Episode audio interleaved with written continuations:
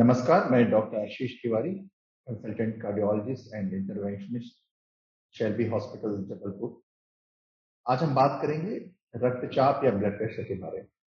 सबसे पहले, रक्तचाप क्या कहलाता है? रक्तचाप या हाइपरटेंशन एक आम बीमारी है और यह बीमारी भारत में लगभग 30 प्रतिशत लोगों में पाई गई। हर तीसरा व्यक्ति रक्तचाप से पीड़ित है। इस बीमारी में धमनी की दीवारों पर लंबे समय तक रक्त का बहाव ज़्यादा, दबाव ज़्यादा हो जाता है, जिसकी वजह से स्वास्थ्य संबंधी समस्याएँ पैदा कर सकता है।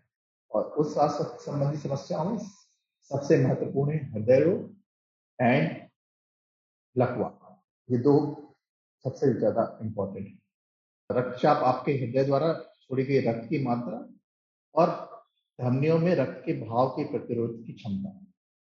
तो जितना ज़्यादा धमनियों में प्रतिरोध होगा रक्त के भाव के उतना ज़्यादा ब्लड प्रेशर होगा। तो इसके लिए रक्तचाप को दो तरीके से मापा जा सकता है। जैसे 120 80 तो ऊपरी संख्या जो कहलाती है 120 वो सिस्टोलिक दबाव कहलाता है। ये ऊपरी संख्या धमनियों के दबाव को तब मापती है जब दिल धड़कता है, और निचली संख्या कहलाती है डायस्टोलिक तो ऊपर वाला सिस्टोलिक और नीचे वाला डायस्टोलिक निचली संख्या। इसके, यह तब नापी जाती है निचली संख्या, जब धड़कनों के बीच में धमनियों की संख्या को नापती है, धमनियों के दबाव को तो आपको कैसे पता चलेगा कि ब्लड प्रेशर है? इसमें बहुत सारी भ्रांतियाँ हैं, उसके बारे में हम बात करेंगे। तो ऐसा माना जाता है, ऐसे कई लोग बोलते हैं कि जब ब्लड प्रेशर बढ़ता है, तब हमको पता चल जाता है। एक बहुत बड़ी भ्रांति है। इसलिए अमेरिकन हार्ट एसोसिएशन हर एडल्ट में हर गैस नागरिक में ब्लड प्रेशर की मॉनिटरिंग ब्लड प्रेशर के मापने की रिकमेंडेशन करती है, सलाह देती है तो आपको बिना किसी लक्षण के कई वर्षों तक उच्च रक्तचाप हो सकता है। और अनियंत्रित रक्तचाप अगर कई वर्षों तक बढ़ा रहा तो आपको कई समस्याएँ हो सकती हैं, जिसमें दिल का दौरा और स्ट्रोक शामिल है। सौभाग्य से उक्त रक्तचाप को आसानी से पहचाना जा सकता है। और इसका इसका बिल्कुल तरीका बिल्कुल सिंपल है। वो सिंपल तरीका है बीपी मॉनिटरिंग ब्लड प्रेशर के मॉनिटरिंग से आप बिल्कुल पा सकते अगर लंबे समय तक मरीजों में रक्तचाप बढ़ा हुआ रहा और खतरनाक स्तरों तक पहुँचे तभी घर पे जाके पता चलता है जैसे कि हेडेक हो रहा है, सिर दर्द होता है, दम फूल जा रहा है, नाक की कुछ समस्या हो जाती है। लेकिन ये सारे लक्षण विशिष्ट नहीं होते। तो कुछ मरीजों में कुछ मरीजों में ये लक्षण हो भी सकते हैं, कुछ मरीजों में ये लक्षण नहीं हो सकते, नहीं भी होते हैं। तो हमें समझना चाहिए कि अगर ये लक्षण नहीं भी है, तब भी ब्लड प्रेशर बढ़ा रह सकता है। तो सभी लोगों को अपना ब्लड प्रेशर निकलवाना है, भले ही उनको कोई लक्षण हो या ना अगली बात करते हैं कि किन वजहों से, किन कारणों से आपका रक्तचाप बढ़ा हुआ होता है। तो उसके दस प्रमुख कारण मैंने गिने हुए और उनके दस प्रमुख कारणों में पहला कारण होता है उम्र। जैसे जैसे उम्र बढ़ती है, धमनियों में कैल्शियम की मात्रा बढ़ती है और धीरे धीरे उसके अनुसार रक्तचाप बढ़ता है। तो लगभग 60 से पैंसठ साल की उम्र तक रक्तचाप की बीमारी पुरुषों में ज़्यादा होती है। पैंसठ साल के बाद लगभग पैंसठ साल के बाद यह रेशियो जिसको पुरुष और महिलाओं का अनुपात बोलते हैं, वो महिलाओं में बढ़ जाता है। लेकिन पुरुषों में रक्तचाप की उम्र संभावना ज़्यादा होती है साठ पैंसठ साल के पहले। तो जैसे जैसे उम्र बढ़ेगी, रक्तचाप होने की संभावना बढ़ती है लेकिन भारतवर्ष में यंग, जवान लोगों को भी रक्तचाप की संभावना काफ़ी ज़्यादा है और जवान लोगों में ये परसेंटेज प्रतिशत बीस परसेंट के आसपास है, इस समय के ऊपर। दूसरा पारिवारिक इतिहास या फैमिली हिस्ट्री तो जिसके परिवार में ब्लड प्रेशर की समस्या है, उनके परिवार के सदस्य को उच्च रक्तचाप होने की संभावना ज़्यादा होती है। तो इसके लिए क्या कर सकते हैं? जिनके परिवार में उनको जल्दी स्क्रीनिंग कर सकते हैं और उनको ज़्यादा सतर्क रहना चाहिए रक्तचाप की बीमारी को ठीक करने के लिए। तीसरा, वज़न या मोटापा। जितना ज़्यादा आपका वज़न बढ़ेगा, उतना ही ज़्यादा आपकी पोषक तत्व के लिए रक्त की ज़रूरत ज़्यादा होगी, धमनी की दीवार पर ज़्यादा प्रभाव पड़ेगा और वज़न, आपका ब्लड प्रेशर भी ज़्यादा होगा। चौथा, निष्क्रियता। निष्क्रियता से मेरा तात्पर्य है कि आप अगर किसी ऐसे कामकाज में है जहाँ पे आप शारीरिक रूप से सक्रिय नहीं रह पा तो जितना सक्रिय आप नहीं रहेंगे, आपने देखा होगा कि जो लोग निष्क्रिय होते हैं, उनकी हृदय की गति ज़्यादा होती है धड़कन ज़्यादा होती है, पल्स ज़्यादा होती है। और जो लोग जितना ज़्यादा एक्टिव होते हैं, जो बहुत अच्छे से व्यायाम करते हैं, उनकी हृदय की गति उतनी कम होती है। तो हृदय की गति इस जितनी ज़्यादा होती है तो उतनी ज़्यादा हृदय को ज़्यादा काम करना पड़ता है और धमनियों को उतना ज़्यादा दबाव पांचवा प्रमुख है, तंबाकू। तंबाकू का सेवन न केवल धूम्रपान में, बल्कि चबाने में, चिलम पीने में, हर तरीके से आपके रक्तचाप को बढ़ाता है। और तंबाकू में मौजूद रसायन आपकी धमनी की दीवार को भी नुकसान पहुँचा सकते हैं। तो ना केवल ब्लड प्रेशर बढ़ता है, बल्कि आपके हृदय रोग का खतरा भी बढ़ता है। और अधिकांश अधिकांश मरीज़ जो हृदय रोग के साथ हमारे पास आते हैं हार्ट अटैक के साथ हमारे पास आते हैं, उनमें अधिकांश मरीजों में तंबाकू की, तंबाकू कुछ ना कुछ अनुपात में पाया जाता है, जो उनको जिसका मेन मेन वजह उन मरीजों में हार्ट अटैक का तंबाकू पाया जाता है एक छठा बहुत ही इंपॉर्टेंट है, बहुत ही महत्वपूर्ण है सिंपल है बट बहुत ही महत्वपूर्ण। नमक। ज़्यादा नमक का सेवन आपके आहार में शरीर में तरल पदार्थ को ठहराता है, जिससे ब्लड प्रेशर बढ़ता है। तो जितने भी रक्तचाप के मरीज़ हैं, उनको अतिरिक्त नमक से बचना चाहिए, जैसे कि अचार में, पापड़ में, इन सबसे अतिरिक्त नमक से बचना चाहिए। और खाने में नमक भी कम रखना चाहिए।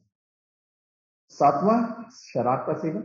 शराब का सेवन एक कंट्रोवर्शियल टॉपिक है, जिसमें मॉडरेशन या एक तय तय अनुपात से ज़्यादा शराब पीना हार्ट के हृदय को नुकसान पहुंचाता है और जिससे मरीज़ पेशेंट को या मरीज़ को आपके रक्तचाप बढ़ा हुआ हो सकता है। तो इसमें अलग, दो अलग अलग तरह की भ्रांतियाँ हैं कि अगर आप शराब पीते हैं तो कम मात्रा रखें। लेकिन एक एक स्टेब्लिश फैक्ट ये है कि आप अगर ब्लड प्रेशर के मरीज़ हैं तो आपको शराब बिल्कुल नहीं पीना हार्ट के लिए मॉडरेशन में शराब पीना एक एक से ज़्यादा ड्रिंक एक दिन से ज़्यादा और पुरुषों के लिए दो से ज़्यादा ड्रिंक आपके रक्तचाप को प्रभावित तो अगर शराब पीते हैं तो मात्रा बहुत कम रखें अवॉइड करें, और महिलाओं के लिए इनका मात्रा बिल्कुल कम रखें। आठवां मुहूर्त है कि तनाव। तनाव से रक्षा स्थायी रूप से बढ़ सकता है। अगर किसी व्यक्ति को परसिस्टेंट लंबे समय तक स्ट्रेस रहता है और ज़्यादा तनाव रहता है तो रक्षा स्थायी रूप से बढ़ सकता है। दो दो आखिरी बिंदु जो है वह है नींद से रिलेटेड और दूसरी बीमारियों से रिलेटेड अगर किसी व्यक्ति को नींद की बीमारी है, कम नींद आती है और स्लीप एपनिया ये जनरली बीमारी मोटे लोगों में होती है, जिसमें लंबे लंबे खराटे आते हैं। तो स्लीप एपनिया या निद्रा आश्वासन जिसको बोलते हैं, उससे मरीज़ उससे मरीज़ को ब्लड प्रेशर की बीमारियाँ और बाकी हार्ट की बीमारियाँ नहीं होती। कुछ बीमारियाँ जिनका लास्ट पॉइंट जिस जो एसोसिएटेड है, वो बीमारी है गुर्दे की। ऐसा पाया गया है कि लंबे समय तक गुर्दे की बीमारी होने से हार्ट की धमनियाँ हो जाती हैं, वो कैल्शियम जमा हो जाते हैं। और ये इससे ब्लड प्रेशर की बीमारी हार्ट की बीमारी ब्लड प्रेशर की बीमारी बढ़ जाती है। आइए अब बात करें हार्ट की बीमारी से क्या नुकसान हो सकता है। तो सबसे महत्वपूर्ण अनियंत्रित रक्तचाप से धमनियों पर जितना ज़्यादा दबाव पड़ेगा, उतने ज़्यादा सारे अंगों को नुकसान तो ऐसा नहीं है कि किसी एक प्रति, एक विशेष अंग को नुकसान होगा। जितना रक्तचाप ज़्यादा होगा, जितना समय तक ज़्यादा रहेगा, नुकसान उतना ही ज़्यादा।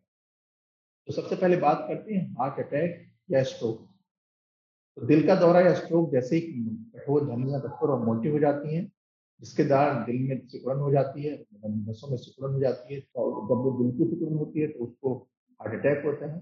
जब वो दिमाग की सिकुड़न होती है तो उसको स्ट्रोक दूसरा हार्ट फेलियर हार्ट फेलियर एक बीमारी है जिसमें हार्ट अपने इफिशिएंटली हार्ट पंपिंग चैम्बर की दीवारें मोटी हो जाती हैं जिसलिए हार्ट को हार्ट की मोटी मांसपेशियों को, शरीर की दैनिक जरूरतों के लिए पर्याप्त रक्त खोलने में बहुत तकलीफ़ होती है, जिससे दैनिक का दरा पड़ता है।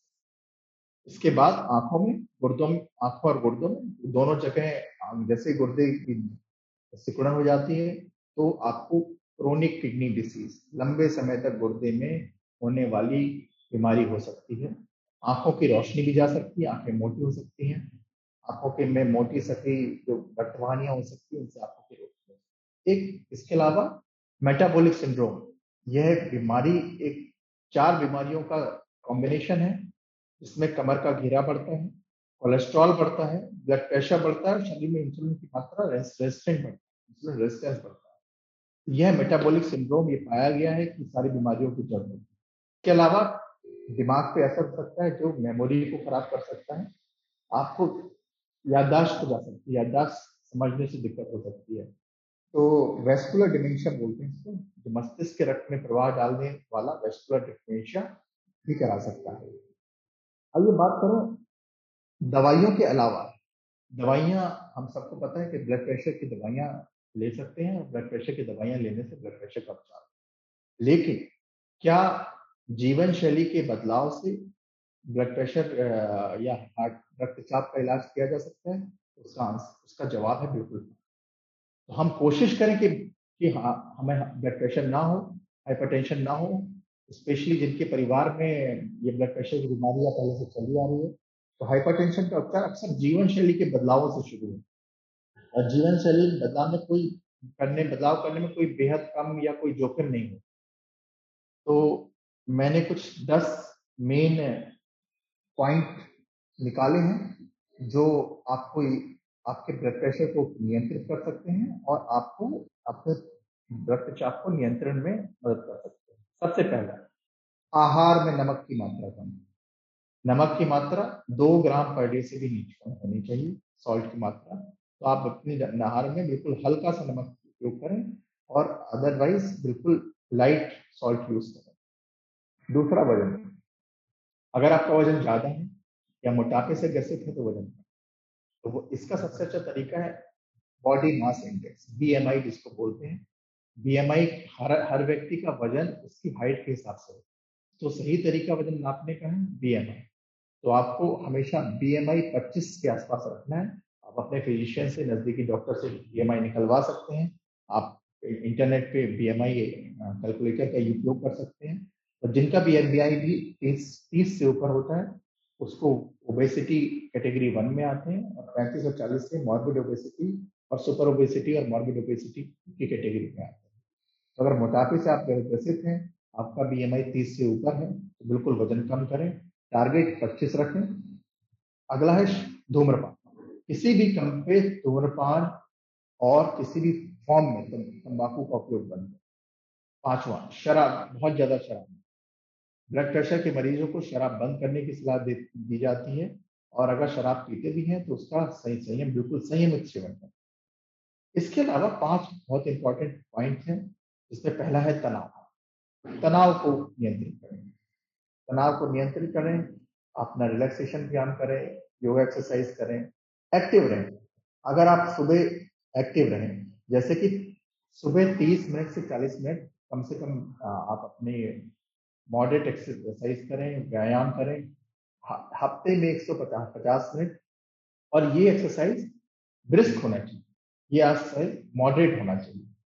जिसमें आप तेज चल सकते हैं, टहल सकते हैं, तेज टहल सकते हैं या जॉगिंग कर सकते हैं। नेक्स्ट पॉइंट है एक्टिव रहें। एक्टिव रहें मतलब आप अपने दिन भर आप जहाँ भी काम करते हैं, जैसे आपको आप नज़दीकी नज़दीकी में सामान लेने जाना है तो पैदल जा सकते हैं।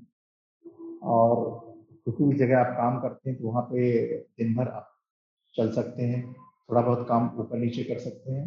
अपनी एक्टिविटी ऐसे बनाए कि थोड़ा काम चल के भी कर, किया जा सके, पूरे दिन बैठने वाला काम ना हो। फिर है नींद।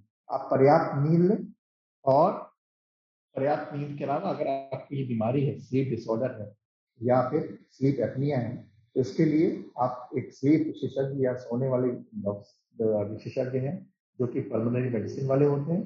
उनसे अपना सलाह लें और स्लीप स्टडी कराएँ।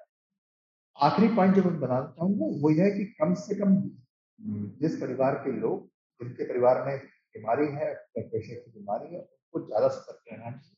और शुरुआत से ही उनको ये बात ध्यान रखनी चाहिए कि इस पर काम करना शुरू करें।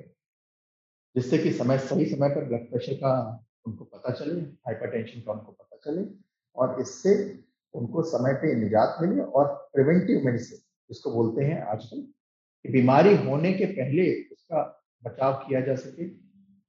यही बेस्ट पॉलिसी है आज की डेट में टू प्रिवेंट ब्लड प्रेशर और रक्तचाप डायबिटीज़ के साथ रक्तचाप आज एक महामारी बन चुका है भारत देश में। हर तीसरा व्यक्ति रक्तचाप से पीड़ित है। हमारी ज़िम्मेदारी है कि दवाइयों के पहले हम ये सब चीज़ें करें और अपने आप को स्वस्थ रखें। थैंक यू वेरी मच ये अटेंड करने के लिए धन्यवाद।